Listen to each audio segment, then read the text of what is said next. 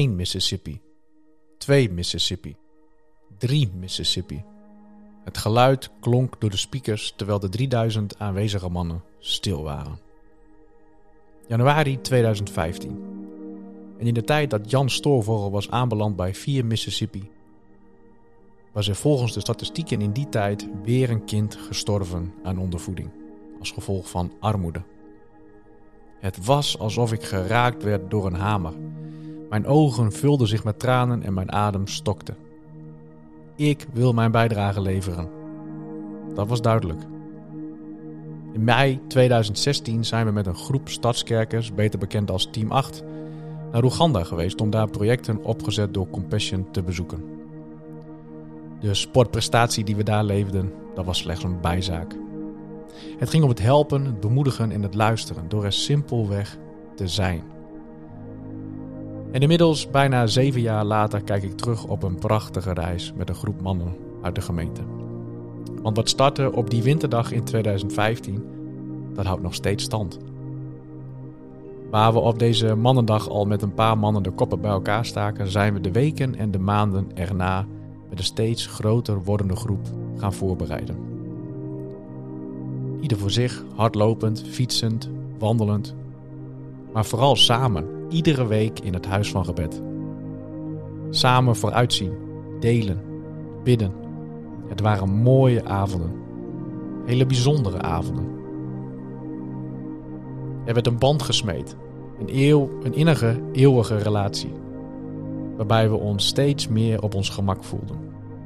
We baden voor opkomende blessures, we deelden onze wervingsacties en strategieën, want ieder van ons ging voor de 10.000 euro sponsorgeld. En goddank is dat gelukt. Wat hebben we veel gelachen. Wat hebben we vreugde ervaren. Het is zo goed om samen te ouwe hoeren. Maar het zal je ook niet verbazen. We hebben ook samen gehuild, gestreden, mede geleden.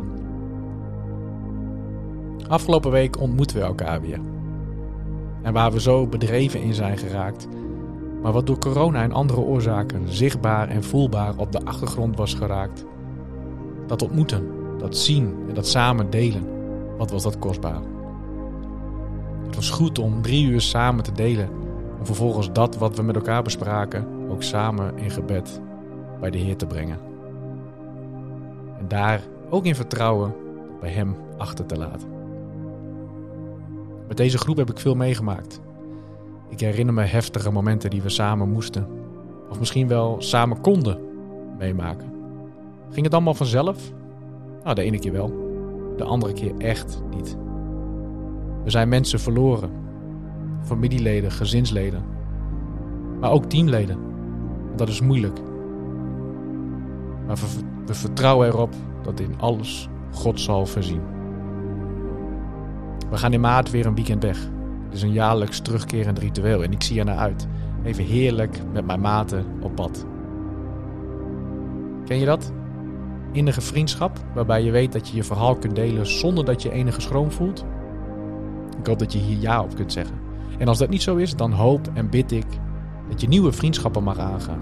Dat je je laat raken voor wat de ander raakt. Bij mij was dit de oproep voor een muskathlon, maar dat kan op zoveel verschillende fronten. Kijk eens om je heen na een zondagse dienst. Spreek eens iemand aan die je niet kent, want misschien is hij of zij, net als jij, op zoek naar goede vriendschappen. En juist door corona ben ik erachter gekomen hoe belangrijk het is.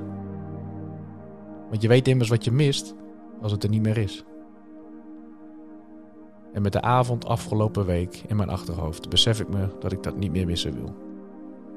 En ik gun jou dat ook. Een vriend, een vriendin, meerdere vrienden, vriendinnen. Een plek waar je tot rust kunt komen.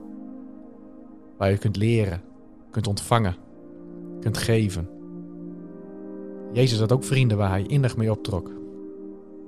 Dan is dat vast en zeker ook goed voor ons. Ik wens je God zegen voor deze dag en ik bid dat je misschien wel vandaag nieuwe mensen leert kennen.